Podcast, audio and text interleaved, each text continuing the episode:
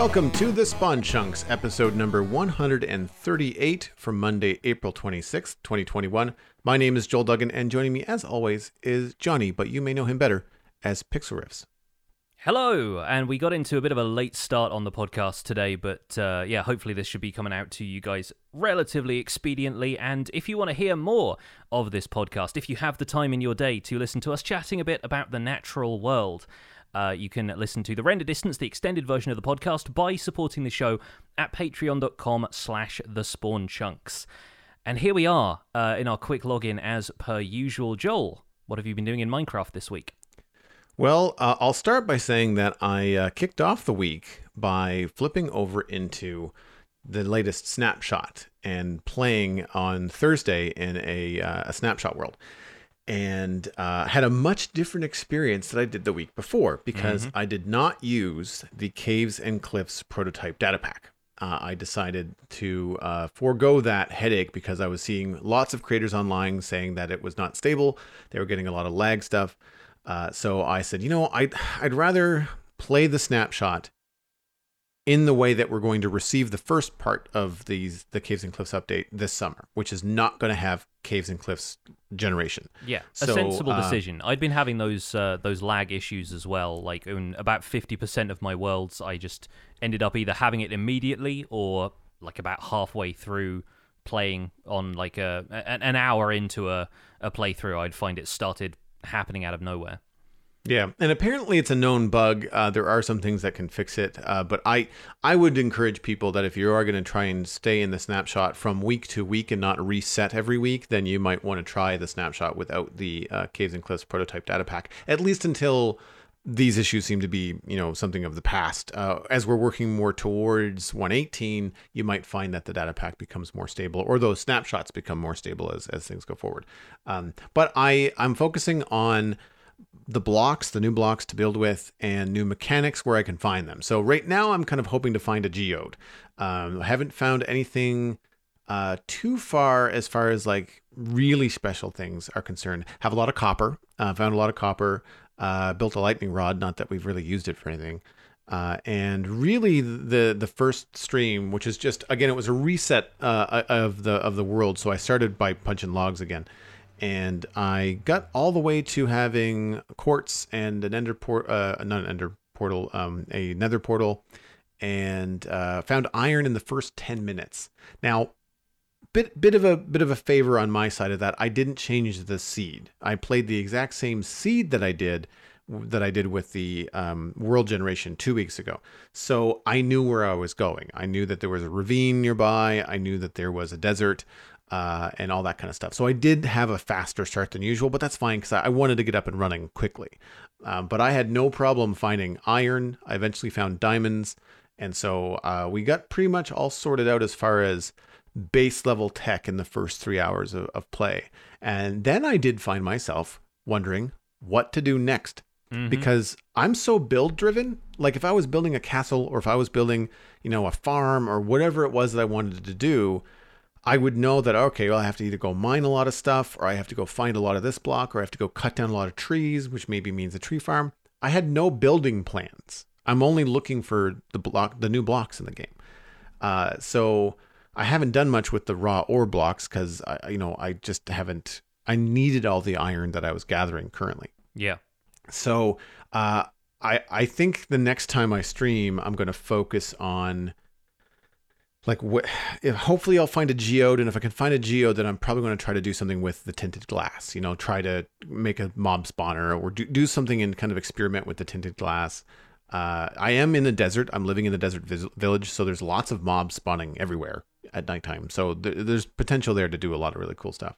Um, the other thing is is that I mean I can build with copper, but that's about it. We don't have any other functions for copper, so right now it's just it's just those kind of palettes. So I I'm hoping to kind of get more into the um, lush cave blocks and some of those things, and maybe create like an oasis in the desert, or do just try to focus on what you can do with the new block. So that's kind of like where where I'm headed. So I'm gonna have to see what happens with the, the snapshot this week, uh, provided we have one, and see what I might be able to to sort out going forward. Yeah. Um, and then going and then the, the rest of the week, uh, I actually switched gears completely. And on the Citadel, I did spend a little bit of time putting an interior into a tower, but it was like an hour. Uh, the rest of the weekend was spent finally putting a, a big storage system underneath the keep in the medieval town. So I can now store things like dirt, grass, stone, stone bricks, all the other stones, uh, three different kinds of logs, and sand and gravel, just to have a place to like empty out shulker boxes and refill shulker boxes and all that kind of stuff. And it was fun. I haven't built a short, sorting system in a long time. I tried something new. Um, I don't normally bother to align items with the edges of things you know how you have to kind of put them on the edge of hoppers so they don't stack up. Yeah. Um, I've never had a stack like get caught in a hopper before, so um, but uh, this time I wanted to try it, and I used honey blocks. So instead of lining up with a chest, I actually lined up with honey blocks along the whole back of the storage system, and it gives kind of a cool golden look to the whole thing and I wanted this to look good. So I've I've decked it all out in oak and in spruce, and I think I'm going to turn the entire basement of the keep into like a distillery for like maybe honey mead or beer or just give it kind of a cool look. Uh, half of the room is going to be manual storage. This half is going to be all the the um, essential kind of stuff we have just a ton of all the time with all the landscaping and wall building and stuff that I do and uh, it's it's a closed loop. So I didn't put an overflow chest, which you see a lot of people do on their storage systems. So you really have to be careful what you're putting in. If you put something that you don't want or does not have a filter in there, it's just going to go on around forever until it despawns. Mm-hmm. Um, but because the hoppers can only take, I think it's 24 items at once or 23 items at once, um, then that you have to uh, make sure that if you put a whole stack of items in, that it can then go around the horn again until it's all gone. And uh, it works like a top. I, you know, didn't have any issues. Uh, I think one or two filters weren't working, and I had forgot to put in a hopper somewhere, and I just kind of went in and replaced it. But everything worked out great. It was it was a lot of fun. I haven't done a redstone build in a long time. Nice. Yeah, it's always satisfying getting these projects done as well, especially if you've moved to a new area and you're like, right, I'm I'm sick of like living out of the back of my car basically and having like a couple of build chests around. Once you really get established in an area, then it's nice to finally put one of these together and it's the kind of thing that takes a while and you kind of put off doing it, but it really does save a bunch of time once it's there. So yeah, I, I heartily approve. I do the same thing with the the storage building that I've used for the majority of Survival Guide has been you know, auto sorted storage for all of the bulk stuff, all of the stone and granite and the wood types, and I think yep. wool and sand and that kind of stuff. And then everything upstairs is all manually sorted because most of the time I haven't needed to chuck in, you know, a couple of stacks of purple glazed terracotta, for example. I've never really had that stuff lying around. So more often than not, that stuff is just kind of stashed away in odds and ends in in manually sorted chests. But um, having now done the giant sorting system at the museum, I think I would go back to having a smaller scale storage system. It's just not necessary for the most part. And honestly, the the further you have them travel, the more risk you have of items just getting lost in the the ins and outs of a storage system that size. A lot of water streams to figure out as well. So yeah, it's uh, it's it's nice to have a, a bit of a, a, mix between the two. And you've also got barrels in there as well. Do you keep anything in the barrels, or is that just for decoration? Because I notice you've used those as one of the elements of the pillars. Uh, the decoration currently, but like I absolutely want to put things in there that I need, and I'm thinking things like the polished versions of andesite, diorite, granite, uh, uh, any kind of thing that we might use that ha- needs like um, I've got a spot for coarse dirt, but like some of the filters, you could always switch them out. Like I've got two places for stone, and I might find I don't need six double chests of stone. Maybe I only use three because I'm constantly placing it as much as I am picking it up. So I might not need that much of it. So I might find other uses for it. Um, I do want to put other storage in the area and have places to put down shulker boxes. Uh, so as you can see in the the screenshots for those in the, in the live chat, there's blocks of what's in each storage uh, at the foot of the storage. That's temporary. Eventually, there's a hopper there that you can put a shulker box in and get filled up. So if you want a chest full of dark oak logs, you can just grab the shulker box, put down the empty one, and then go about your business with a full one. And then when you come back, the one that's there has been filled up again. So it's uh, it's a, a system we used in the modern city because I was going through so much concrete uh, and we needed to have that kind of stuff all stored. So I'm looking forward to kind of like developing this as I need. Like it's not something I can sit down and just build all in one weekend because I kind of need to know like how am I coming in another room? What things do I want to I want to build with? Like where do I want to put the shulker boxes on the wall? Like and I think that some barrels are going to be used. I think what I want to do is I want to decorate it to have it look like a bunch of shelves in the world that the players would like store and do the different things with, right? Um, but I'm going to use it for then, like, you know, this is full of stairs, this is full of, um, you know, banners, I don't, whatever, like whatever I'm using to build in in the city, slabs, like things I'm going to be using a lot of. Mm-hmm. Uh, so it'll be aesthetic, but then also, you know, something for me uh, in in the long run. So the the one thing that I think that um, is going to be challenging is to try to decorate it because it's one thing to build a storage system. They're pretty straightforward, but if you want to make it look nice, it's a little bit trickier. And I, I don't have a shot of it, but the the staircase that comes down through the middle, this is accessible from the kitchen in the keep. And in the middle of the staircase, I have what looks like a faux fireplace. And that's actually where you walk up to a couple of pressure plates and the floor opens up and then you can toss in the items into a water stream. So you don't put stuff into a chest. There's no dropper noises. You're just throwing stuff directly into the into the a pit with a water stream and and they go on their way. So I'm trying to figure out like is that the best location for the drop off? There's all these things that I feel like the ebb and flow of a, of a sorting system or any kind of storage room, you kind of want to take your time to design it so that it comes together as to your needs as opposed to trying to shift your behavior to suit a room that you built all at once. Mm-hmm. Yeah, I, I, like the idea of turning it into a distillery, though. I feel like it, it suits mm-hmm. the the the theme of the town really well, and I think the most difficult part is making sure that the space stays accessible to you and that you don't end up cluttering it with detail that's then a pain in the butt to walk around. I feel yeah. like I I've done that too often, where I've decided to store important stuff in a room that I want to pack full of other details and then I realized that I'm having to like hop over stairs that I've placed as seats and things like that just so I can get to the chest at the back of the room that has all of the stuff I actually need. So it's a fine line to walk if you're making it an aesthetic addition, but I think the idea of especially since you've got honey blocks and a bit of yellow or orange glass in there like making it into a a kind of honey mead distillery actually works really well thematically speaking. And I'm going to have to get good at waxing blocks because if I time things right, depending on when I get to actually making the distillery decorations, I could be making giant copper stills out of the new copper blocks. Oh, that's that's the life right there. and right, and, and, having lightning rods as like smaller pipes coming out out of them and stuff like the maybe yeah yeah definitely definitely. Uh, this week, I have been on the hunt for all of the food types in Minecraft for an exhibit at the museum. I decided, thanks to uh, a couple of people having suggested it over the last few weeks in my Twitch chat, to turn the food exhibit of the museum into like the museum cafeteria or like or like a cafe kind of area where uh, patrons of the museum and, and guests could come and get a meal, as is common if you're going to be spending the entire day at a museum. There's normally like a little cafe that you can get at least a cup of coffee and a pastry or something. And so I went out in search of enchanted golden apples, knowing that they were going to be the, the most difficult thing to find. And the first two desert temples I stumbled upon both had them.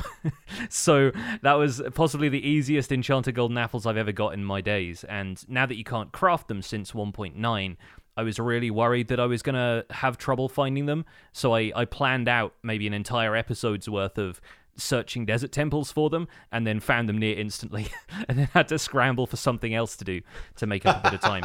it's always the case. Like you get so prepared and then just like RNG just says, oh, by the way, here, have a nice day, you know? Yeah, yeah, exactly. But then I, I was able to work in some of the stuff I'd learned from iJevin on the last Clash of the Creators about finding buried treasure chests at certain coordinates and stuff. So I was able to make it more of a treasure hunting episode in the end, but was uh, was really happy with that. And it means that I just don't have to spend the time searching my world for more possible locations. You know, the uncertainty is taken out of it, and I can just barrel ahead with what I was planning to do, which is, yeah, like a, a, little kind of mini restaurant build on one wing of the museum. I've kind of got that opposite uh, on the opposite side from, but in a similar location to the uh, mob exhibit, which is going to start in the opposite wing. And I kind of thought that made a nice balance where if you go on the right hand side, you get to harming stuff. If you go on the left hand side, you get to healing stuff. And it, nice. it kind of creates a, a, nice balance as part of the, uh, the kind of inner ring of exhibits. So uh, there was that. And then yesterday, Speaking of Clash of the Creators, there was another one, uh, this time with a different team. Uh, myself, Avomance, Vigo Man, and Chimney Swift all teamed up to be one of seven teams actually participating in this month's Clash of the Wow. Creators. Um, so it's growing more and more, which is really exciting to see. Uh, this time, the theme was different ways to die. And instead of it being every single possible death in Minecraft, there were basically 30 ish uh, custom advancements themed around different, like, really silly ways to die. Um, or, or, or just like, yeah, un- unfortunate deaths. Getting creepered was one of them. Uh, blowing yourself up with TNT was a separate one. Um, being killed by a villager was one of them, which kind of required you to equip a villager with a thorns chest plate using a dispenser. So there are a few that, like, instead of it just being like, oh, you got killed by a zombie, oh, you got killed by a skeleton or whatever, like, there were a few different ones which took longer and it took a bit more kind of planning and strategy. So uh, our team actually ended up winning, which was incredible. It was um, a really close race in the end between us and the other two teams who came in second and third. There was only one point between each team. So I think we ended up with 65 points overall. They ended up with 64 and 63. But it was the first event where everybody who participated, I think, except for maybe some of the teams lower down the ladder, managed to do everything it was possible to do in the challenge. Like within an hour and a half, we were done with all of our objectives because turns out it's quite easy to die in this game. Although the ways that you can die are obviously uh, the focus of this one. But uh, having come second in all of the other Clash of the Creators I've participated in, it was uh, really fun to come in first for once. Nice. Congrats. That's a lot of fun. Yeah, yeah, it was it was great, and uh, I think the the MVP of the night was uh, probably Chimney Swift, who found the stronghold without having to look for it with an Eye of Ender, because it was one of those strongholds that generated underwater. So the portal room was just under the ocean, and it was relatively close to the ocean monument that they'd been going to to get the Elder Guardian deaths and stuff. Um, and the way it works was anybody who got the advancement first got three points, but then anybody who uh, you know did that afterwards, like every other team was able to get two points, but it just came down to which tasks you accomplished first. And I think in the end we scored ten, and the next team be- below us scored nine, and so the the points just worked out that we were one point ahead at the end, which uh, yeah t- turned out really great. But I I think it was kind of worth me practicing a little bit beforehand. Like I'd practiced the speedrunner method of building a nether portal without having to go and like look for diamonds and stuff, like doing the bucket method of building a nether portal. And Right. stuff like that saved us a bit of time. And then I think we were the first team into the end. I ended up fighting the dragon without a bow, which because we, we had keep, we had keep inventory turned on, which otherwise would have been absolutely miserable going back and collecting our items all of the time. But Right. um, I set my spawn at the stronghold, and then I was climbing up the end towers by using a water bucket by the end of it. And so I was just able to hop up to the top of the tower, blow up the crystal. If I blew up, it didn't matter because then I could just go straight back through the portal. I still had all my stuff on me. I could go back to fighting the dragon. And so yeah, there, there were just a couple of a couple of little time saves and things we realized as we were going along that really kind of uh, clutched the victory in the end. So was was very happy about that. Can't wait to see what the next event is because they they keep coming up with really interesting themes for each one of these.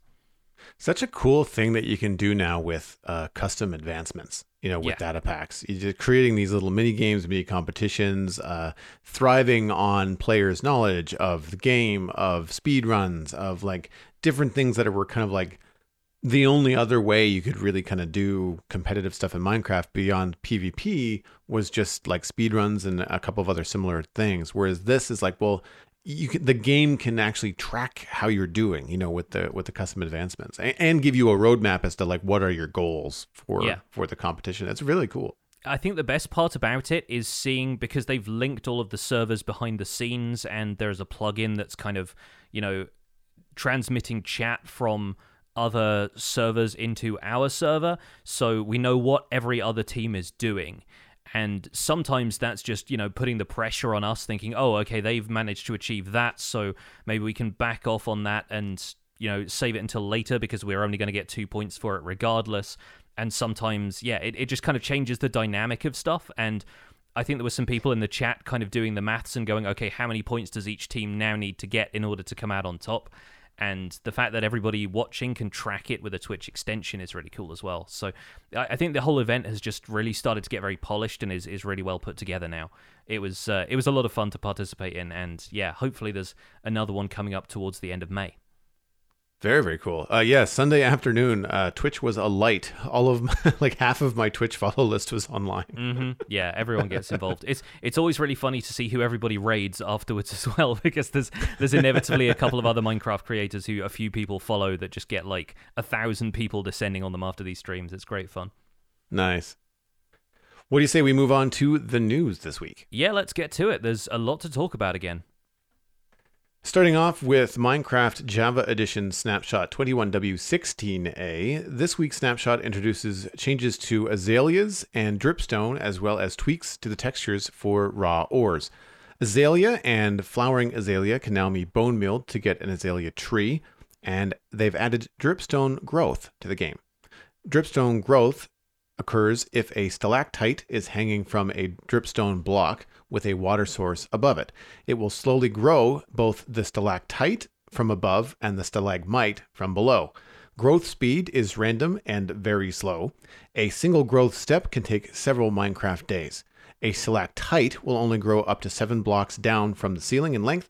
A stalactite will only cause a stalagmite to grow from the floor or a stalagmite below within 10 blocks. If the stalactite tip is inside water, it won't drip and therefore won't trigger growth. If the stalagmite tip is inside water, it won't receive drops and therefore won't grow by dripping from a stalactite. Growth will also stop if there are any fluids between the tips of the stalactite and the stalagmite.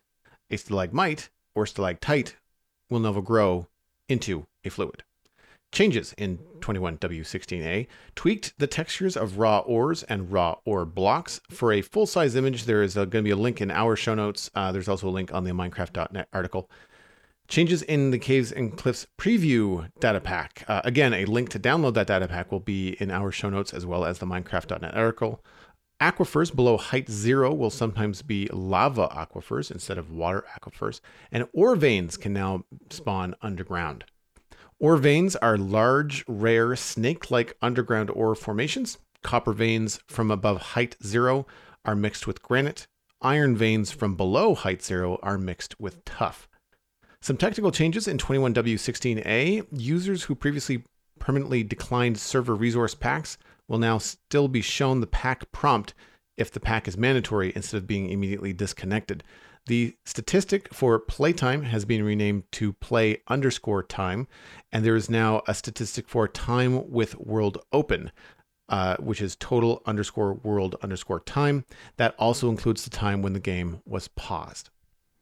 Naturally, these snapshots are moving into a phase where a lot of bugs are getting fixed along the way, and fixed bugs of note in 21W16A include mobs not avoiding lava cauldrons when pathfinding despite setting themselves on fire, using bone meal on a sapling on a moss block consumed the bone meal but didn't grow saplings into trees, mobs being able to spawn on top of azaleas, presumably those are the azalea saplings, the kind of 3D models of them, uh, moss requiring air above a replaceable block to spread, azalea trees generating inside of lakes even when completely submerged in water.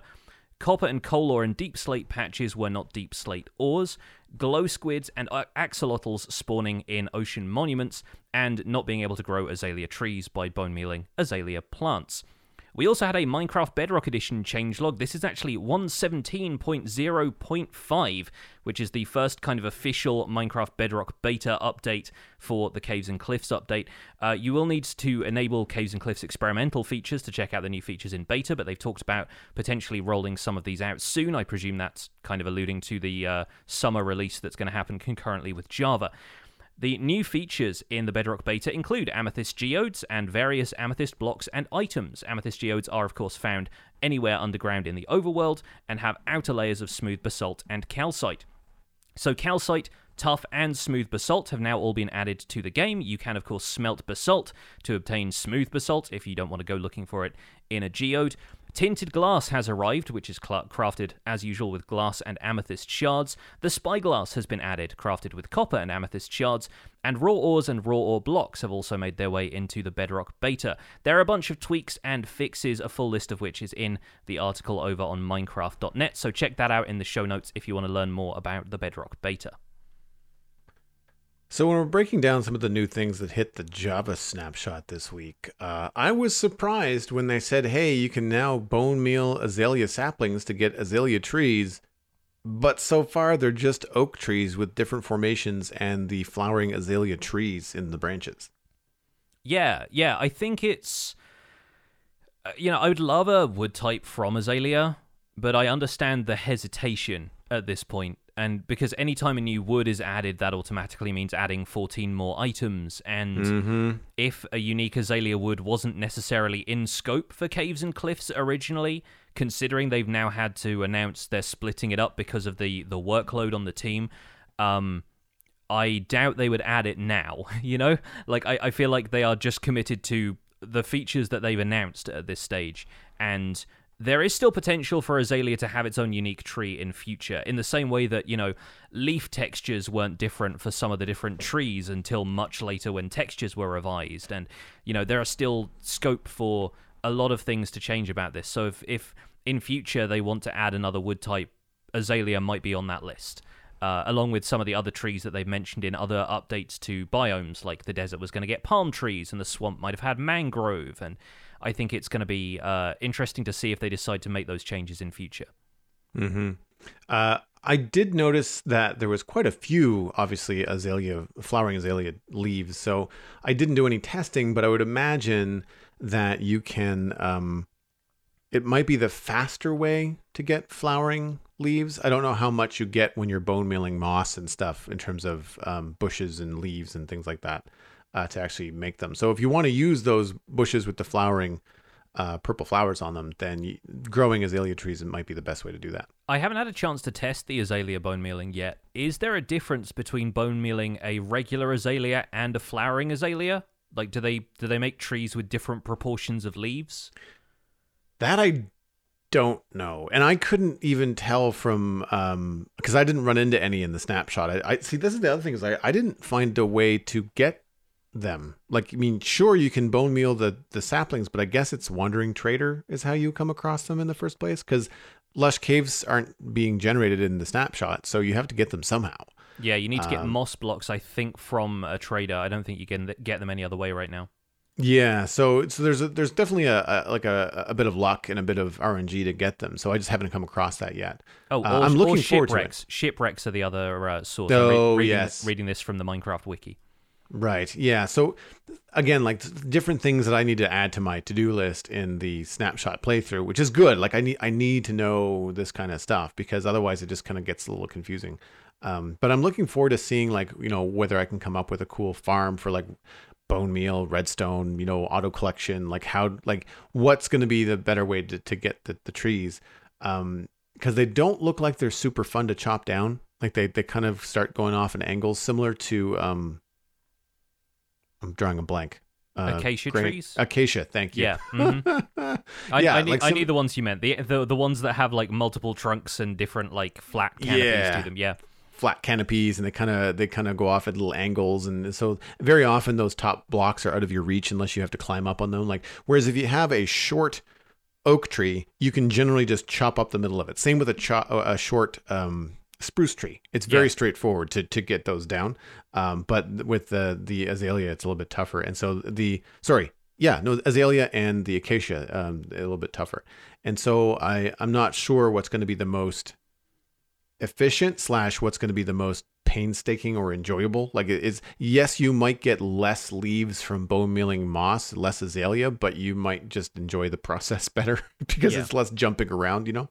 I really like the design of azalea trees, though. They have that kind of swept back look to them, which im- Yep. implies wind has been shaping the tree as it's grown, which obviously doesn't really occur with anything in Minecraft. The only other indication that there is wind at all is the floating banner kind of uh, Yep. behavior, and so it's it's kind of neat to see them introduce stuff like that to imply certain things about the world, even if if you grow azalea, the direction of that I think is fairly random.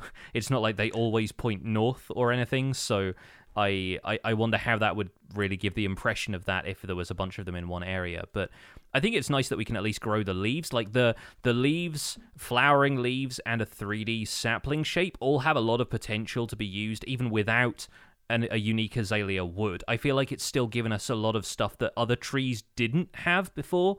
So I'm looking forward to seeing how people uh, use some of the new azalea stuff without it necessarily having its own unique wood type. Well, and one thing that's nice about that windswept silhouette is that later on in 118, they're going to be used to mark that there is a lush cave below them. So you're going to want to be able to spot them and separate them visually from the other oak trees and spruce trees and stuff that are around them. So, mm-hmm. so uh, with regards to the raw ore blocks, there is actually another pass at these as far as the texture is concerned. Mm-hmm. Um, on April 23rd, uh, Jasper Boerstra posted another set of screenshots. There were a couple of comparisons side by sides of the old textures and the new, and it seems like he's pretty happy with most of these. The gold ore has been brightened a little bit. There's been highlights added to the copper, and the uh, raw iron block texture has completely been overhauled. So oh, wow. the uh, the one that's in this week's snapshot, or rather last week's snapshot, uh, is potentially now going to be replaced by these textures, which hopefully, fingers crossed, uh, if we get a snapshot this week, we should be able to uh, play around with these. And I was never that worried about the different raw ore block textures to begin with. Uh, they were kind of curiosities to me, but I didn't have any strong opinions about any of them. I still think these are an improvement, though. How do you feel about those now? Uh, I'm starting to get kind of like brain screwy about like trying to compare it's like there's so many very similar iterations to them he's taken the the iron or no hold on let me get this right because i was trying to play around with these in creative and you can't find them if you type iron ore or gold ore you have to type block of raw gold or or you know raw iron or whatever mm-hmm. uh, which is is confusing when you completely think about them the other way. Um, but yes, I, I, feel like there's been so many iterations that uh, I'm on board with. I mean, I think he's taken he's taken gold up a notch in terms of contrast. Um, it looks more like it's chunky, which is nice. It looks less like um, like a fish scale, which I think is good. Um, the copper, I don't see it. I'm trying to flip back and forth between them. There's again, it just feels like they're more saturated, maybe higher contrast. Uh, and certainly the iron, I think, is the biggest change. Uh, it's it's got a lot more of a variety of colors. It looks shinier, which is cool. I think that's probably a good way to go. Um, because otherwise it just looked like a cobblestone block that you can't use with anything else. yeah, know? I, I think to uh, me it seems more like it is composed of the raw iron item like it actually looks a little bit more to me like it's composed mm-hmm. of a bunch of that smushed together, which we can only presume is what these kind of storage blocks are supposed to be in the same way that like a nether wart block is made by just compacting it down into a meter by meter block. And I yeah. think yeah, there were some that looked in terms of the iron, the raw iron block looked a, a little bit too cobblestoney, a little bit too just like jumbled and and all more or less the same size whereas this has a variety of shapes in there that I think give it a bit more character. So yeah like I said I'm I'm not sure quite where these are going to fit into my gameplay experience yet but I haven't had a huge problem with any of these textures and I think these ones are looking pretty good as far as I'm concerned. Yeah and I think he did a really good job on the the tile of it. Like when you put mm-hmm. nine or 12 of these together, the pattern is there, but it's way less of a repeating. Like you, you can't really see the block so much anymore. Yeah. he's done a really good job of varying the sizes of the chunks within the patterns and stuff. And that's not easy to do. The tessellation thing, that's, I've done some texture work like that before. It's hard to make it not look like a grid.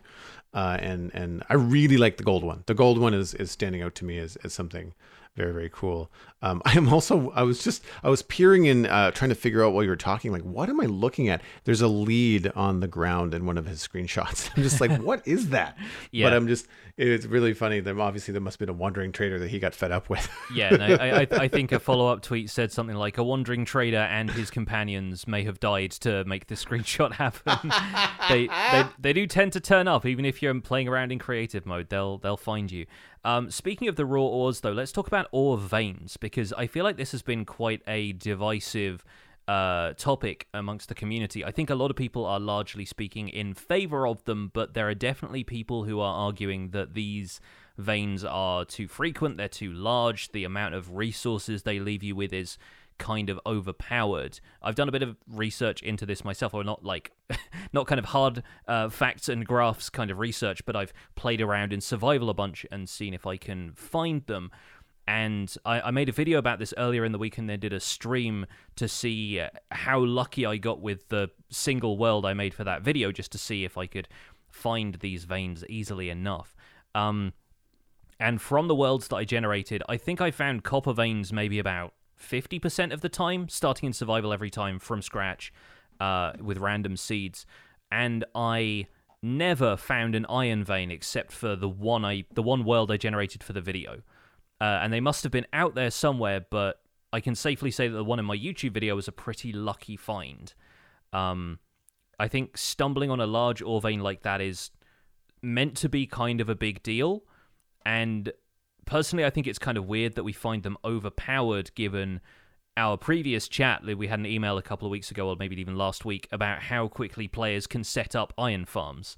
So I think this is an interesting balance to that and I think it's strange that because iron farms are a technical thing, we see them as somehow like a harder thing to do than to go mining when for technical players is actually relatively easy now to set up an iron farm. So I, I, I don't know if I think these new veins are particularly overpowered, even with fortune in play, because they just stick to iron ore and copper ore. I think anything more than that, and you might run into problems. But uh, yeah, I'm interested in your thoughts on this one. So I was surprised at my reaction because of my two hours of snapshot gameplay a week and a half ago and not finding but one single piece of iron for a shield to go caving with. And uh, in watching your video, I I felt like it was just too much. It, it took the, you know, searching around for copper and finding you know six or eight blocks in the wall of this thing, or you know finding another three or four in the in the wall of a ravine. Uh, you stumble upon so much of it that you're no longer searching. I mean, sure, you have to mine it out, but it really is just like just mine a couple blocks in any in, in the direction that you think this is going. You're probably right, and it's so big that you're just going to get a lot of what you need. Now, I mean, is is that good? Um, I guess like if you want to build something with a lot of copper, and I think that some of my my reaction to it is tempered by I don't really care about the copper block. Like I don't mm-hmm. see myself using a lot of it outside of these you know um, copper stills I'm going to make in the keep. I you know I don't have a lot of build ideas for copper. Uh, it's got some cool color changing properties. Do I feel like waiting around and waxing it at the right time? Also, no. Like it's just it's one of those things where I'm looking at my time investment in the game. What is going to be more enjoyable for me? And while yes, it would be cool to find a lot of a block that I want, it's also just kind of feels like, well, now I'm no longer looking. So it takes away that experience of walking down a cave, walking through a ravine, and catching the glint of something in the wall and going, ooh, that's iron, or ooh, that's copper. And if you already have a copper vein and you're out exploring the world and you go, oh, look, copper, don't care. I have a thousand copper waiting for me at this copper vein that I discovered, you know, in the other direction from my base. So if I want to mine copper, rather than pillaring, pillaring up to this copper I see in the wall of a ravine, it's really a better use of my time to then go back and mine out more of this giant vein, which to me kind of takes some of the fun out of it. And correct me if I'm wrong, but I thought during Minecraft Live in the fall that they were describing these veins as larger than normal um, ore deposits. And I think they said like 16 or 24 blocks. I don't remember I don't remember exactly. I feel like the impression that I got was like, okay, cool. Like once in a while, instead of finding a couple of diamonds or a couple of iron ore blocks, you're to find 16. Awesome. I did not expect these to be biome sized. Yeah, they and they cross into multiple biomes in some cases as well. They're basically like rivers I'm finding and it's it's interesting because copper, like you say, doesn't really have that many uses. And so, like you said, if you're not that interested in copper and you're sitting on a whole bunch of it, then you're going to mine out some of that and then not worry about it in other caves. But I find myself doing that with iron now because of how easy it is to build iron farms. I think true. it's the kind of thing where copper doesn't really have something like an iron farm for it yet. Yes, we can get it to drop from the drowned, but they drop it about as often as a regular zombie drops an iron ingot, which is to say, not very often. So I think in terms of copper, it's balanced for people who want to build with it, and everybody else can just leave it alone, and that's kind of okay. Because those people probably weren't going to mine every, you know, clump of copper that they found in a cave wall anyway. And I think beyond that, I think making the iron veins more scarce means that it's slightly more balanced in terms of the amount of iron you can acquire in the early game if you just luck into one of these. But for later on, it provides a reason to keep going caving. Not to mention the fact that iron veins only spawning below Y0 means you have to gear up for a bit more of a, a longer caving mission and below Y0, you're pretty much guaranteed to be in a cavern layer rather than a ravine or something like that. And so the opportunity for mobs to ambush you is a lot higher. You need to prepare a little bit more of the area so that you can be safe mining all of that stuff out. And it's not just going to be like a strip mine. I think ultimately we are balancing some of these new additions, like ore veins, against the amount of boredom players would put themselves through in order to branch mine for resources in early game. Mojang mm-hmm. doesn't necessarily want us all digging tunnels everywhere because caving is more fun, and then running into something like this could be even more fun than that. I think there are going to be some people who just won't want to do it anyway because either they think, oh, that's too easy, or they think, you know, they want to explore a little bit more of the world, and then fine, that vein is going to be there if you want to come back to it later. But I think if you want to start building with copper right away, which I think is often their, impl- their, their, their main interest with some of the new features that are implemented is how can we give players access to this relatively quickly? And we found mm. that hmm. with the reweighting of the enchantment table to favor crossbow enchantments, which I might just be imagining, but anecdotally, they come up a lot more than other enchantments because they are newer. Um, it's it's so difficult re-rolling for unbreaking when all you're getting is piercing and multi-shot. And so I think the um, the same thing is maybe true of stuff like this. You want a bunch of copper, there it is, right on the surface, and anybody who doesn't care about that can really uh, ignore it. Uh, it's worth pointing out that uh, Henrik Kniberg, uh, I assume that's how he pronounces his last name. Apologies if I've got that wrong. Um, has tweeted about more iterations on the ore veins. There are a couple of accompanying videos uh, which show them kind of in in 3D, so you can kind of pan around because this is you know a world where he's clipping through the scenery and it's just displaying, or, or it's a void world where he's uh, generated some of these veins and they are planning to make them slightly smaller and kind of cluster the resources in clumps. So potentially there's a little bit more of a gap between a section of ore and tuff or granite, and then the vein continues maybe a, fl- a few blocks away into the wall. So you're not just following every block along this kind of trail of the vein. You're actually, you know, having to do a bit of guesswork in determining, okay, if it was heading in this direction, could it be headed that way into this wall, or is it maybe going to branch out in a different direction? And you know, adding a little bit more mining into that that isn't just you collecting resource after resource after resource. Um, he said the idea is to bring more variation and challenge to it and make the trail a bit less obvious. And he also pointed out that just balancing them is going to be tricky. So this mm. data pack edition was really the first time we've gotten a look at these larger ore veins, and I expect there'll be a lot of player feedback and developer input going into how they end up in the finished Caves and Cliffs generation. This is another thing that I'm certain just playtesting this so it feels balanced is going to be one of the things that's pushing the world generation stuff back into winter for Caves and Cliffs Part 2. Yeah.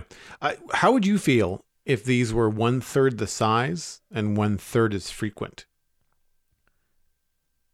I think I'd still be okay with it. That's yeah. the thing. Like, having not really found iron ore veins all that much, I think really what it comes down to is what you need the iron for.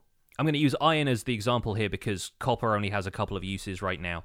But sure. in early game, you want enough iron that you can make tools, armor, have enough for a backup thing, maybe enough to make an anvil, and then it's hoppers, right? That's mm-hmm. realistically mm-hmm. what you need an iron farm for in the technical stages of the game is hoppers, maybe like a stack of iron to make a stack of pistons or whatever stuff you want to do for some more automated farms. And so I think finding one of these should give you enough iron for, you know, a few anvils worth kind of thing. Like if if you can make a stack of iron blocks out of these, I think that is probably too much. But then there will definitely be people who want to make something that big and see an iron vein like this as a fun alternative to just getting, you know, a double chest worth of iron ingots out of their iron farm. And I, think I think finding them less frequently would be totally fine. I think having them even be smaller would be totally fine because anything more than, you know, 8 to 12 iron ore blocks in one place is going to be exciting for somebody who's just harvesting iron at that stage. But is this going to be something that most players stumble into while they're still gearing up in their world? No. And I would even argue that they're probably not even going to take the time to mine it until they're a bit more set up and they have fortune and they can really make the most out of a giant yield of iron like that. So yeah, yeah, you're gonna pick up the stuff that you need for now, and then come back later and and and go for it. Like unless you happen to stumble upon it and have lucked out and have a silk touch pickaxe, you're you're gonna probably come back to it later. And if it's not, if they're if they're too frequent or if they're too large without enough gaps in the between, like I this is a guess, but my my intuition on player behavior was like, hey, cool, there's an iron vein here and then they just strip mine. Like you why follow try to follow the veins when like you're to need blocks at that stage of the game anyway and just mine out a giant chunk. You know, like just three chunks by three chunks, just go, you know, like clean it all out and you'll just end up hitting so much iron that it'll be worth it, right? I think at that stage it comes down to mining speed, really. It's it's mm-hmm. because it's all in deepslate and tuff. Uh, I don't know about tuff, but Sorry. deepslate you can't insta mine. Uh, so I think it's it's kind of um, it, it's it's kind of interesting seeing how that stuff is balanced with just the raw amount of effort that you have to put into clearing out that level of area. And even with efficiency on a diamond pickaxe, it's going to take you a while. So you've either got to put the grind in, or you know, the the alternative at this point is you can spend exactly the same amount of time, possibly even a little bit less, looking for a village and setting up an iron farm. At which point you right. have more or less the same resources, but potentially in perpetuity at that stage yeah. if you just got a, a, permanent iron farm built somewhere. So I think in in terms of the meta of the game, when you look at the the broad picture and not just hey people want to mine and running into this seems kind of OP, I think they're actually pretty balanced right now. Sorry, my mind slipped. I said iron, I meant copper. Like yeah. so, because I when I was talking about digging things out, I was thinking sand, dirt, grass, like yeah. stuff that's easy easy to get rid of. Uh, but that again provides that you you this also in, says like assuming that the player wants copper. You know, that's the that's the, the exactly, and and like yeah, yeah. copper just isn't going to be used for enough stuff that people are going to want loads of it. You know, it's it's not. We don't have copper hoppers yet. Uh, we don't have no, any, anything no. like that. And maybe once copper becomes usable, if they have plans for this in future for something more like redstone for any kind of like technical purpose, then I think it's going to become a lot more desirable to have in those large quantities. But until then, it's a building block is really yeah. what it is. It's you, you, you build one spyglass, you know, you, you craft, you know, a, a, couple of lightning rods to protect your builds, and then you start building underground because this is the cave update, and you don't really need to protect anything from lightning strikes. Yeah, and, and, then you just use it as a building block from that point onwards. And yeah, as as a build, I'm I'm fine gathering as many building blocks as they will throw at me at this point. So I, uh, I am interested to see how these things evolve, but really, for a first pass, this wasn't as bad as I think people are making it out to be. Mm-hmm, mm-hmm. What do you think of uh, dripstone growth? See, that's really cool, and it makes me very happy to see them incorporating like natural world geological mechanics into this mm-hmm. update. Um, it, has been suggested by a lot of people, and I expect there's been a lot of work behind the scenes to actually make it happen. Um, it makes a lot of sense with dripstone caves not arriving until the holiday half of caves and cliffs to have some way of growing this stuff and making it more permanently renewable. Um, before you can just go out and mass harvest it from a biome like that, the way you deforest a, a, a, dark oak forest instead of replanting and growing it.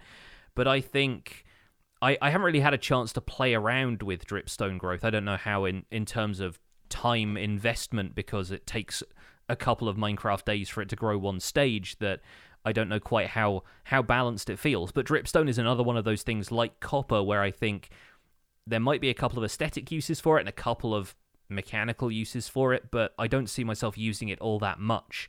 So uh, the the growth mechanic is nice just on a theoretical perspective from it being a renewable resource, but I don't really get super excited about dripstone in the same way that I do about some other stuff in this update. Yeah, I, thought the same. I, you know, cool. The mechanic makes sense in the same way that you can have renewable lava. It's just super slow. Uh, and I've seen some um, when they had the the lava drips into a cauldron thing happening earlier. Uh, I um, I definitely saw some farms where people were using like piston feed tapes and cauldrons that were being filled up and cycled around at the right speed. And I mean, it, it's cool. Um, you'd have to really want a lot of lava for some reason.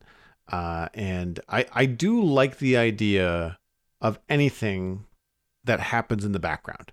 Like if you can set up some some technical build that requires some investment of time from you, and then while you're off doing something else, you know, your dripstone will drip and create more stuff, and then you can have pistons collected or whatever when it reaches a certain length. Um, I like that idea. I don't think you're necessarily going to need a lot of this stuff, at least for now, unless you really like the dripstone block.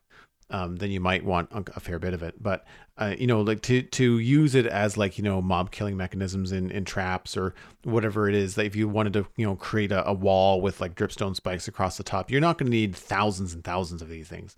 And so um, that's good because it it happens so slowly that you'd have to build a massive, massive farm to get any kind of like regular high yield. Um, to which I think a lot of technical players are like, "Hold my beer." Yeah. you know, like, oh, absolutely. I'm, we are ready for this challenge. You know.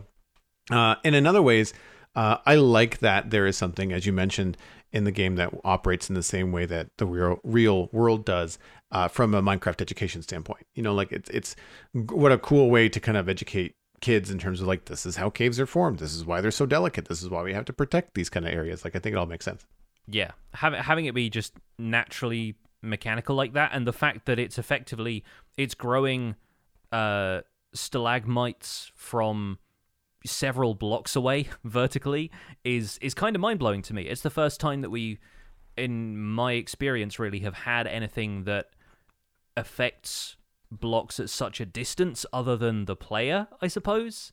Like Yeah. there's there's not a whole lot. I mean, aside from you know destroying blocks, there's not a whole lot of stuff that creates blocks in this game unless it's a naturally formed, you know, lava and water source in the same cave, and it forms that cascade of cobblestone going down into a, a winding cave structure. There's not a lot else that does stuff like that, so it's really nice to see them adding a whole bunch of stuff in that you know a- a- affects mechanics of the world that way.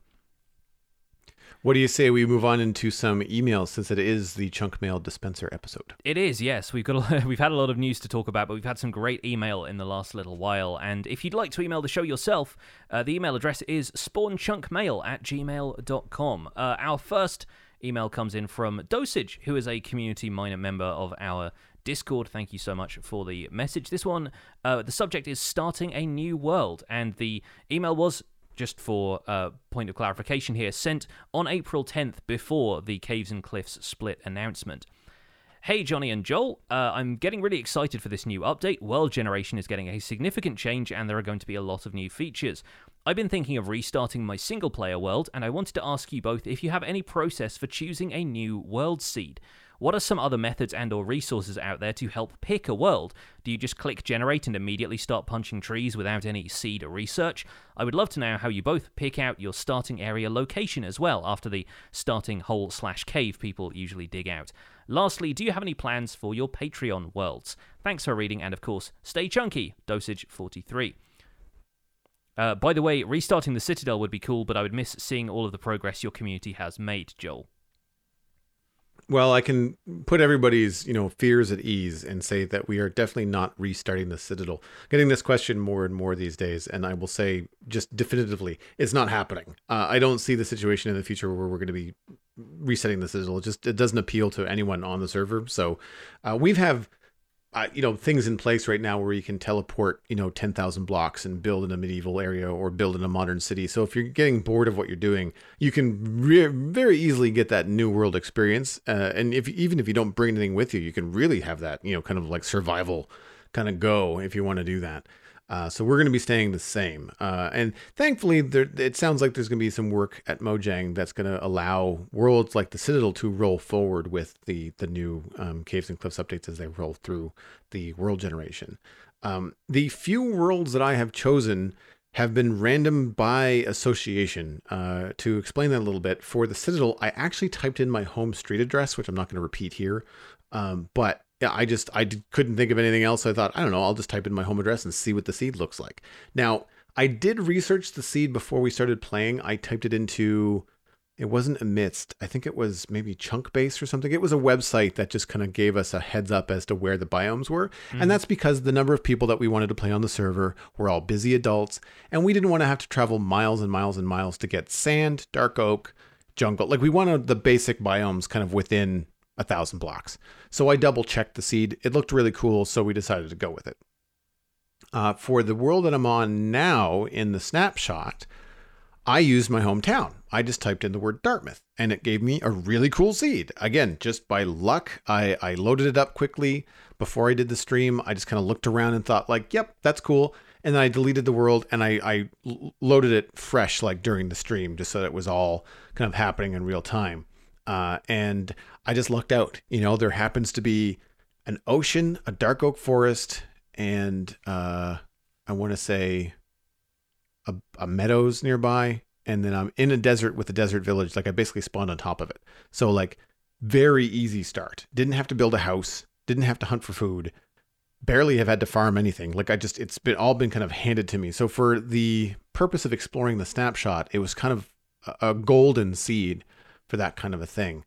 Um, beyond that, like I just I don't have a lot of experience with um, with starting new worlds because I've been playing on the Citadel for four years. So I've really only done it three times. And the very first world I played on, which is called Eternia, wasn't set up by me. That was my friend Steven ESC and his boys. Uh, they set it up and then invited me to play. So I just I still have that world, but I didn't select the seed. I just kind of kind of stumbled into it with them. How about you? Like, what? How do you pick your your starting seeds? Uh, in my case, when I was playing casually, I just found more fascination with typing in, you know, numbers or words that were significant to me. I've used my birthday a couple of times, you know, various bits and pieces. But um, for the survival guide, which is, you know, where I spend most of my time these days, as my only real long term world, I went with a random seed because part of that series and part of the fun for me in general is reacting to what the landscape gives me and to some extent for the tutorial aspect of the series proving that you can start a successful minecraft world from anywhere and once or twice you know i, I, I can get a spawn that you spawn on an island with no trees and uh, you, you, have to swim to the nearest island that has them and that's that's happened to me once or twice when i've been generating random worlds for streams or for other projects and um, uh, just test worlds for stuff. And I actually reset an early take of the survival guide that spawned an island with no trees because honestly, swimming to the mainland is not necessarily my idea of introducing people to Minecraft, although it, it can happen. So introducing those mechanics fairly early made sense. Um, it's a fun challenge sometimes when those things get thrown at you, and some people do seek out those kind of survival island seeds, although they were a much more interesting proposition when there was a finite world size for something like the Xbox 360 worlds or something. I think there was one seed that was like Mjolnir or something like the name of Thor's hammer. If you put that into the Xbox 360 edition, it would spawn you in a map that had like the majority of it as ocean and only like a couple of um couple of loose islands here and there and that was really the survival island seed for people who played on the old legacy console edition. Um but then outside of that, I've been on a few multiplayer servers where uh, folks on my Patreon server, since you mentioned that, do the same sort of approach, uh, where we search for and suggest seeds, like and talk about them in a Discord chat or whatever chat we have going at the time, um, based on either seeds that people have just loaded up at random or words that they've tried, and you know, usually they will load that into a uh, a mapping tool like Chunkbase or Amidst or Mine Atlas or any of the sort of more popular ones that you can just generate a world at short notice.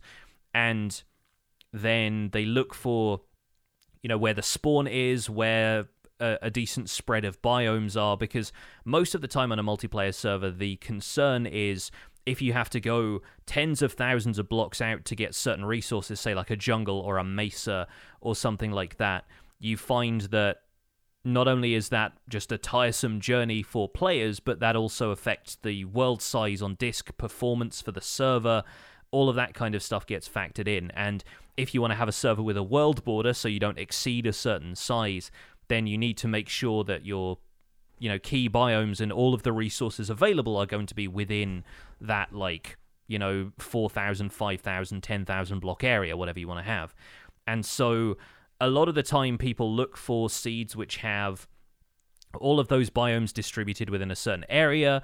Technical players might look for a seed with multiple witch huts close to each other so you can make a really big witch farm for all the redstone you're going to want, and just a fun project like that. Um, and a lot of the folks on my Patreon server usually insist on having a mushroom island close to spawn because, uh, like Hermitcraft has with their current season, you can use it as a hostile free commercial district and you can guarantee that whatever shops you build there, you don't have to worry about lighting up the entire island in order to make sure that you don't get zombies there spawning overnight and so forth. So there are a lot of different considerations. It really depends if it's a um, uh, a solo project, which I think Dosage's email said this was a single player world.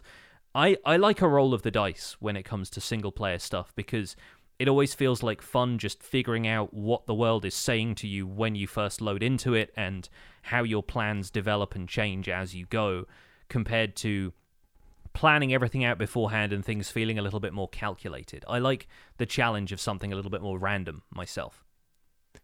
And with the Citadel and the new build zones, oh, you know, I've actually loaded up the seed into a creative world and, and teleported myself around, you know, 10,000 blocks in different locations because for that use, we're actually looking for aesthetic land masses. Like we're looking for a big mesa for the western build. We're looking for a big, you know, uh, mountainous region with a jungle nearby for the you know Asia Pacific kind of area. So we had some kind of like aesthetic requirements, and to address you know Dosage's email about um how, like how we choose the location, I generally just kind of wait to be inspired. Like I kind of want to look around and be just like, actually, hey, there's a really cool cliff that looks like a hook. We can maybe put something cool on that or hang something from it. Uh, other times you're just like, I just want to. It's early game. I want to build in a meadow, so I don't have to clear cut in order to just mm-hmm. have room to build a house. You know, sometimes it's easier to have things. Um, I know with Dartmouth Meadows, the initial settlement for our area, it wasn't terribly far from spawn. It was a little bit of a walk, but I thought that was okay. Uh, and there was a mountain, a mine, uh, and a spruce forest nearby. So I knew that I wanted to use spruce wood and not oak wood for a lot of what I was going to do. So you know that that was kind of our decision there. Um, we'll run for fun in our chat is saying like, don't forget, you can always um, move spawn on say like a you know on any server or a single player world, and that's actually what we did on my patron server on Infinity Cove. Uh, we were looking for a location that would be right the seed was pretty good. We had specific requirements from my community as to what they wanted in terms of the same thing that most multiplayer servers want, you know, resources within a reasonable distance, that kind of thing. And I just kind of I made the executive decision that there was a really cool place with a big flower forest and a, and a really cool kind of like inlet and harbor. And so we just moved spawns to be a little bit closer to it. Uh, and it allowed people to then, um, you know, spawn in a, in a location that was near uh, all the cool places to build. And very quickly, it became the community hub. And so uh, it makes sense to have spawn nearby for that. Uh, as far as resetting the patron server, I, I I don't get the impression that that's on the list from the players on the server. Ultimately, it's up to them. Uh, I'm I'm happy with the people playing on the server making that decision. Although I wouldn't want it to be like just down to a, a 50-50 vote. Like I'd want the majority of people on the server to be okay with a reset if that was going to happen. I think it would be have to be close to unanimous uh, for that sort of thing. But um, again, with the efforts that Mojang is putting in, that might not be necessary depending on what players want. Yeah, and once again, it's worth noting that this email was sent before the update uh, yes. split announcement. So potentially Dosage can keep hold of the current single player world for a little while longer before updating maybe around winter for the full effect of, of caves and cliffs. It'll be interesting. So, if Dosage wants to write in in however long, uh, however long time until uh, once once that world has been reset and you start a new single player world, let us know how it goes. For sure. Next email comes in from Piano Mac Power, the axolotl question.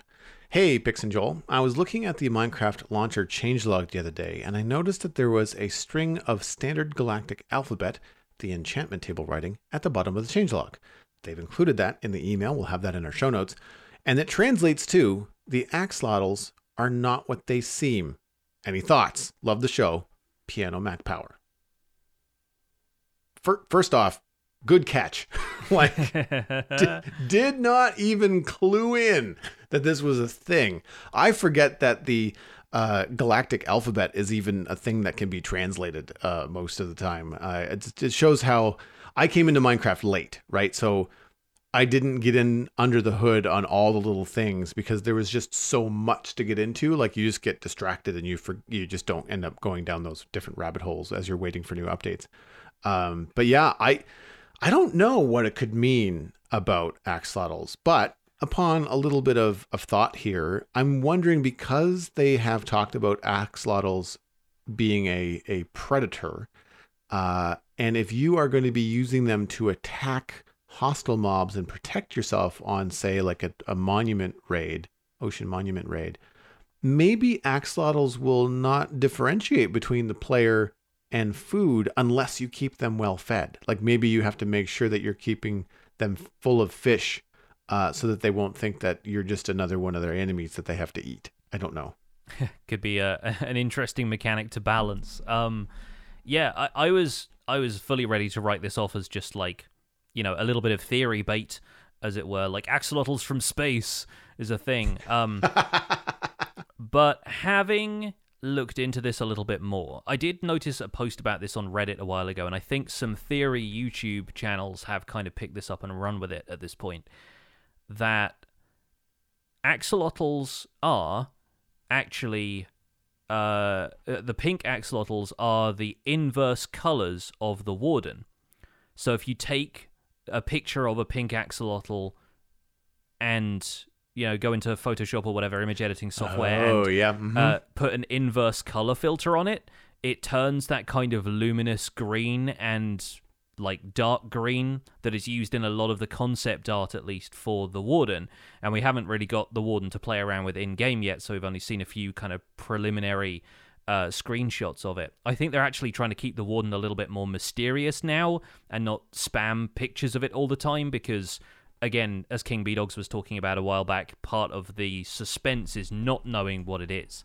Um, but some people have suggested that maybe the Warden and axolotls are linked because of this color comparison and the idea that yeah if if you you can do the same thing with the warden actually if you invert the colors of a warden it turns pink and might be you know a little a little bit more uh, a little bit less scary for some people if it's if it's just bright pink but um yeah, some people thought maybe the warden is an evolved or a corrupted axolotl, and the way that they're designed in the concept art, they seem to have some sort of connection.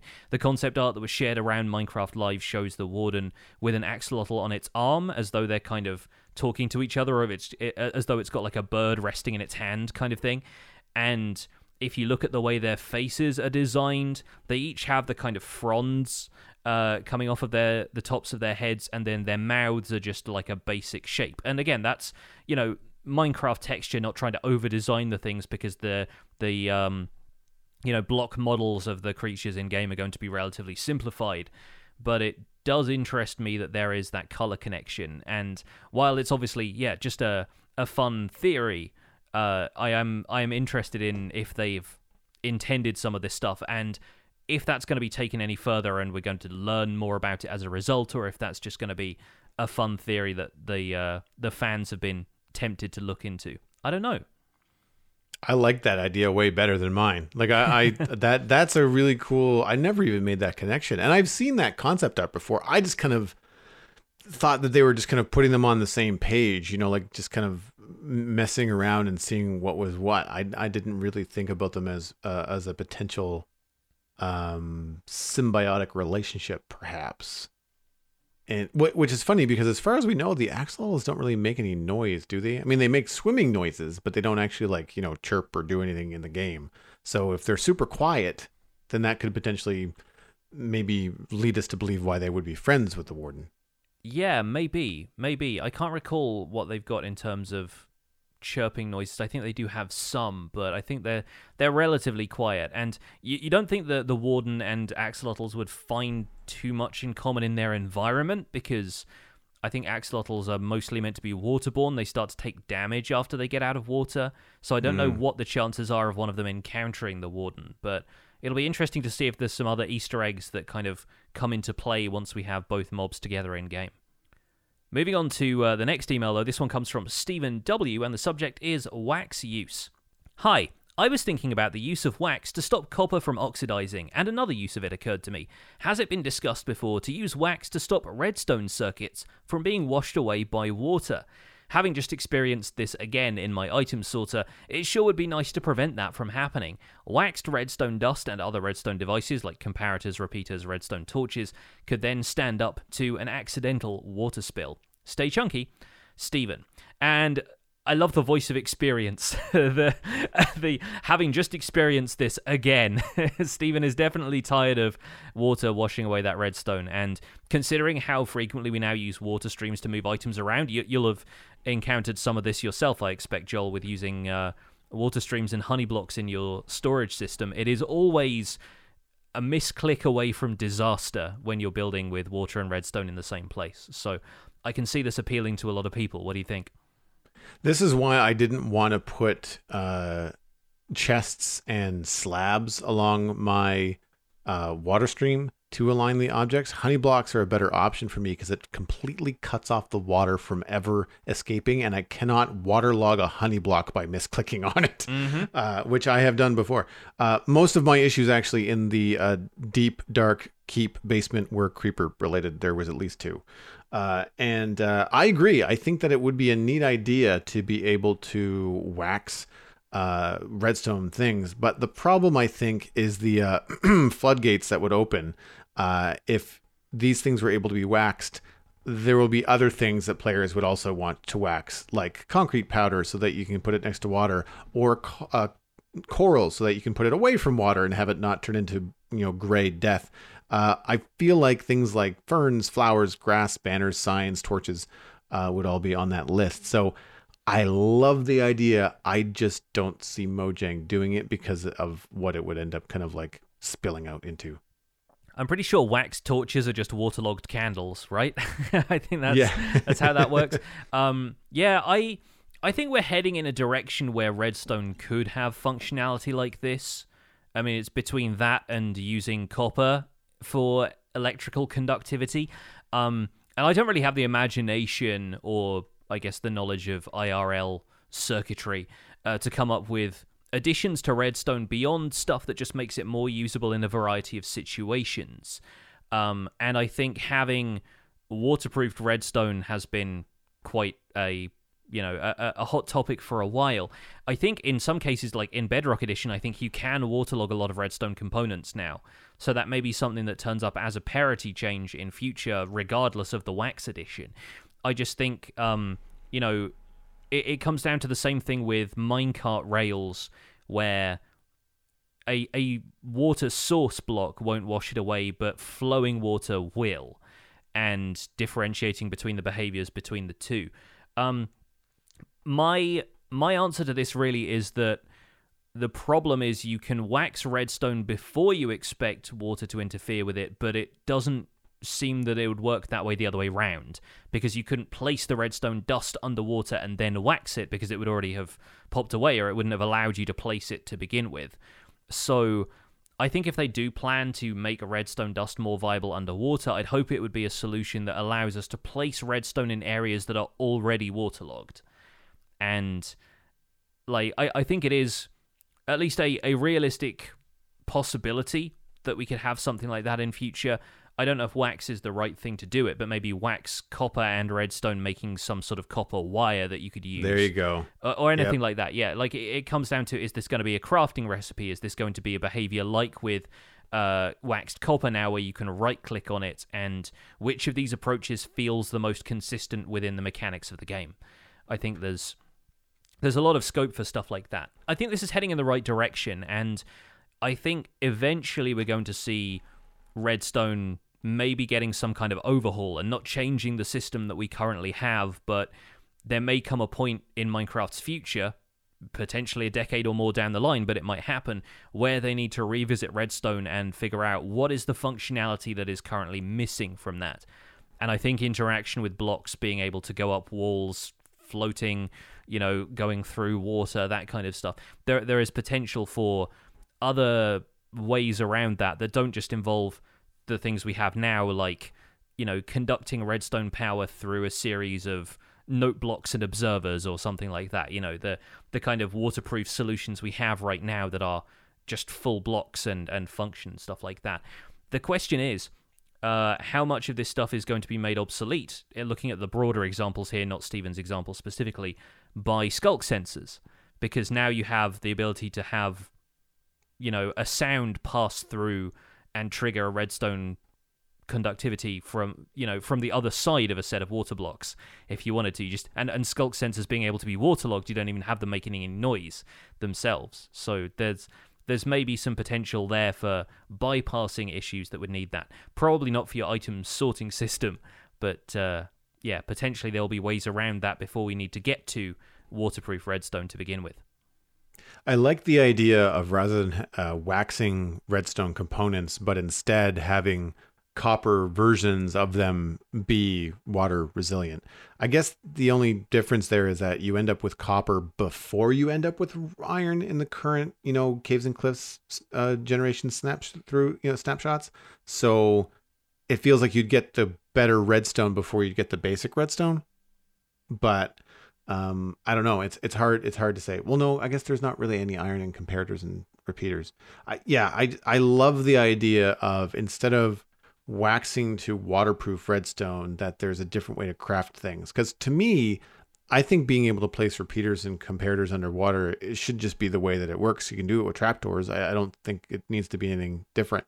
Um, but the redstone dust, just in its name alone, just kind of implies that it's not going to be something that you can put underwater. Um, in the same way that concrete powder turns into t- turns into concrete when it's next to water.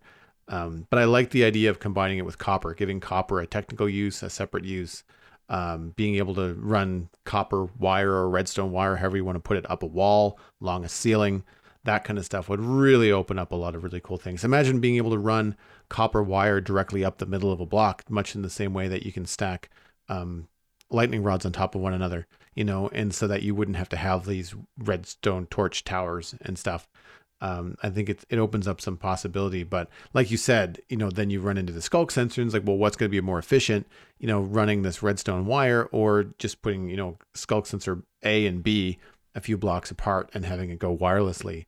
Um, it's going to be interesting. And I think you're right. I think there's definitely going to be a, a renaissance or a, or a revisit to some of the, the basic mechanics. I think maybe just giving players more options. So keeping things relatively the same, but then opening up the uh, in the same way that Minecraft is a sandbox game, I feel like they kind of have to apply the same thinking to Redstone. So rather than having it be kind of a, you know, you have to do it this way or it doesn't work, I kind of like the idea of having Redstone being like, well, there's a couple different ways you can do it.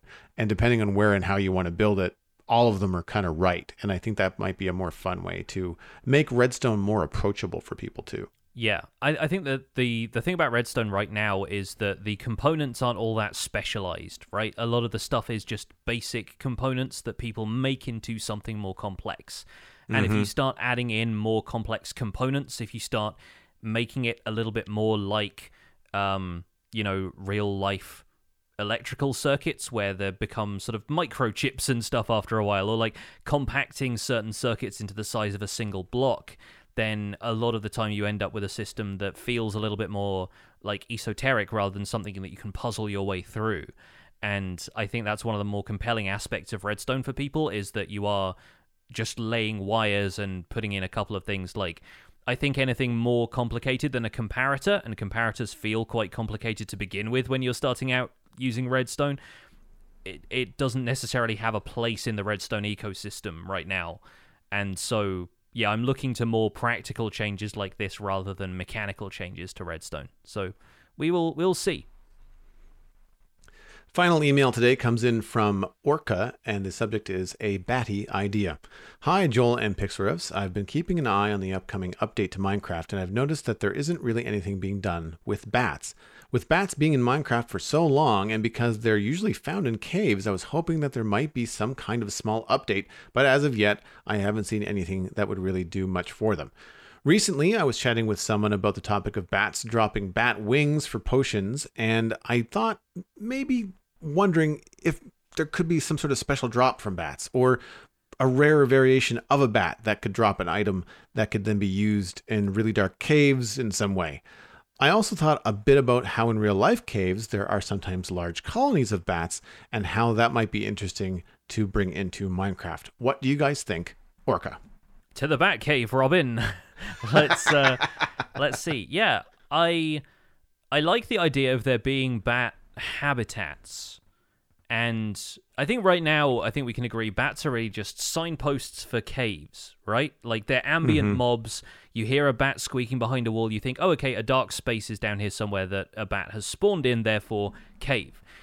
That's only really useful for peaceful players, though, because for everyone else, hostile mob noises are much more reliable when you're digging for caves.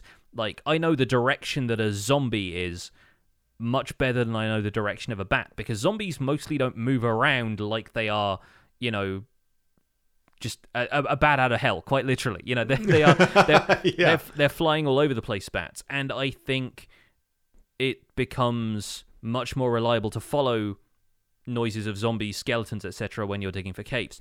I think tying bats to specific generation or maybe implementing bat caves would be kind of useful because at least you would know what you were getting.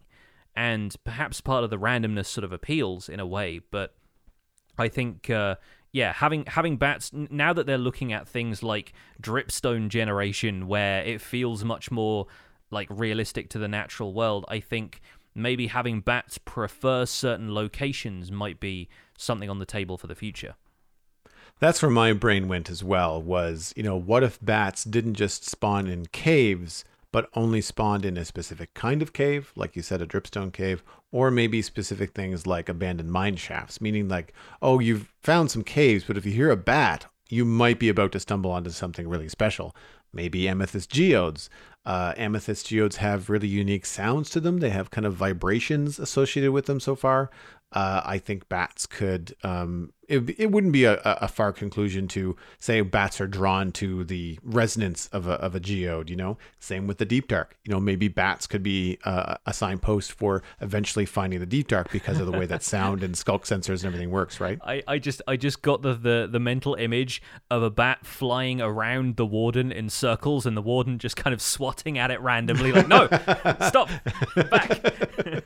yeah when when the the warden responds to sound and the bat's method of travel is echolocation you can imagine yeah. mm. the rock you know meeting an immovable object yes you know, absolutely just, yeah un- unstoppable yeah. force it and yeah i i do think the the the bat warden dynamic would be quite a, quite a, a funny one to explore but uh, yeah I, I love the idea of them spawning in specific biomes or in specific structures. I I worry then that the caves connecting those structures would just end up leading them out into caves anyway, and we end up with the same problem because their movement right. is so random and they don't tend to really stop in the same way that uh, you know other mobs will stop moving when they're out of range of a player.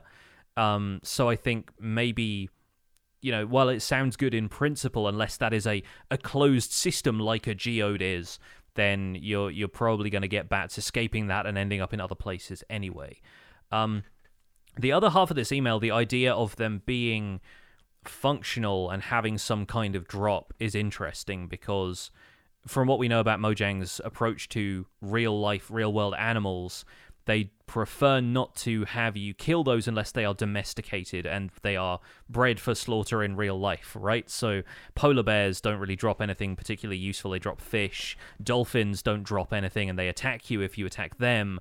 Uh, turtles don't drop anything. You get the scutes from turtles when they grow up from babies into adults. And so my thought was there have been some really interesting functionalities added to more recent real life animal editions that's given them some useful behavior or non-kill drops. And I was wondering, what if, for example, the the thing that we know bats drop a lot is guano.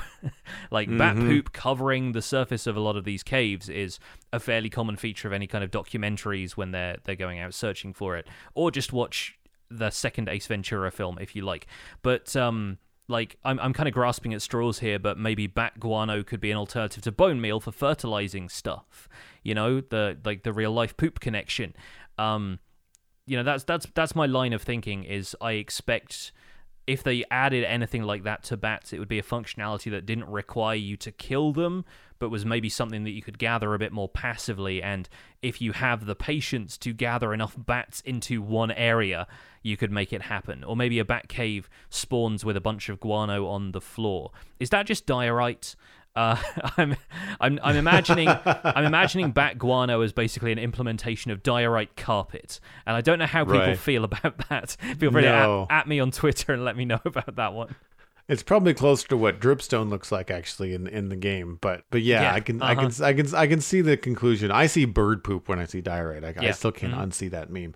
Um, but yeah, I agree with you. I think that bats are such an important part of their ecosystem in real life in the real world that I, I know that Mojang probably doesn't want to. I should say no. I would assume that Mojang doesn't want to encourage players to kill them because it's in the same way that they don't want to encourage them to kill dolphins. Um, it makes sense to me. I'd like to see some love to bats. Like I think that it could be kind of cool. I you're gonna get one heck of a jump scare because uh, bats have certainly startled me before on their own. If you had a couple dozen coming out of a cave at you, and I'm thinking about the uh, bat scare scene from uh, Batman Begins. You know, mm-hmm. when Bruce Wayne falls down the well and the bats scare the crap out of him. Uh, yeah, like that. That would be definitely something uh, to to add to the player experience. I would think. Uh, I I don't know. I guess in terms of back guano, like yeah, I know what it is, and it would be a cool addition, I guess. But like it just if it's just bone meal, then like it it just kind of adds like a repetitive function to something in the game. It doesn't create anything new. Yeah, yeah, I, I kind of agree. That was I was just thinking of like the one thing I know of bats producing in large yeah. quantities, and that, that kind of yeah. that was that was where my brain went. But uh, if you here listening at home have any uh, ideas for what these bats could drop without killing them, then then let us know. Uh, but that's where we're going to wrap up this episode of the Spawn Chunks. Thank you so much for listening. If you want to find out more information about the show and get links to some of the stuff we talked about today, that is all at thespawnchunks.com. The music for the show is composed by me. And the Spawn Chunks is proud as ever to be a listener supported podcast. We don't do any advertising on the show. We get all of our revenue on the show from you lovely people who are kind enough to support us. Where can you do that? You can do that at patreon.com slash the spawn chunks. Pledging at any level gets you an invite to our patrons only Discord chat. You can join the community, listen to the show live when we record it every Monday, and occasionally get some other things besides. Uh, you also get us closer to our next goals, which is still the monthly Minecraft audio hangout, which uh, we're going to be chatting with people every month about what everyone's been doing in Minecraft, kind of like a community version of the quick login we do at the start of every episode. Uh, we are still holding steady at 250 patrons. Lovely to see that milestone uh, held over from last week. Uh, there's always room for more, of course. Special thanks go out to our content engineers, General Patton82, Greener Canuck, Hunter555, Jumbo Sale, and Yitz. Thank you for your support on this episode. Sharing the podcast with your friends is the easiest way to support the show. You can find us at the Spawn Chunks on Twitter and Instagram. Personal recommendations are by far the best way to share the podcast. Just poke a friend in the arm from a safe distance, tell them where they can go to listen to the Spawn Chunks, and that is iTunes, Spotify, Google Podcasts, YouTube, really wherever you can find a podcast, you can find the Spawn Chunks. You can email the show at spawnchunkmail at gmail.com. The RSS feed is linked at thespawnchunks.com, and the Patreon only RSS feed is linked on the Patreon page, the only place where you can listen to the render distance, the extended version of the podcast. My name is Jonny, but online I go by Pixlriffs. You can find most of what I do at youtube.com slash pixlriffs, where I attempt to make sense of this crazy and wonderful game in a series called The Minecraft Survival Guide. I also stream three days a week on Twitch, where I do behind the scenes work for the Survival Guide. You can also find the VOD of the Clash of the Creators uh, event that I mentioned at the top of this episode. You can find that on Twitch and at youtube.com slash pixlvods. I'm also the voice of the unofficial Hermitcraft recap, which you can find through a quick YouTube search. And aside from that, I'm at Pixlriffs on both Twitter and Instagram. Joel, where can people find you online? Everything I'm doing online, including my illustration and design portfolio, is at joelduggan.com. The Citadel Cafe is my other podcast about sci fi and fantasy entertainment, and we can find that at thecitadelcafe.com. Talking about Falcon and the Winter Soldier this week. Going to be a lot of fun. And you can follow me at Joel Duggan on social media and Joel Duggan on Twitch, where I am playing the snapshot every Wednesday when it comes out, as well as building a medieval city on the Citadel. Thanks for visiting the Spawn Chunks. The world outside is infinite, and there's iron in our veins.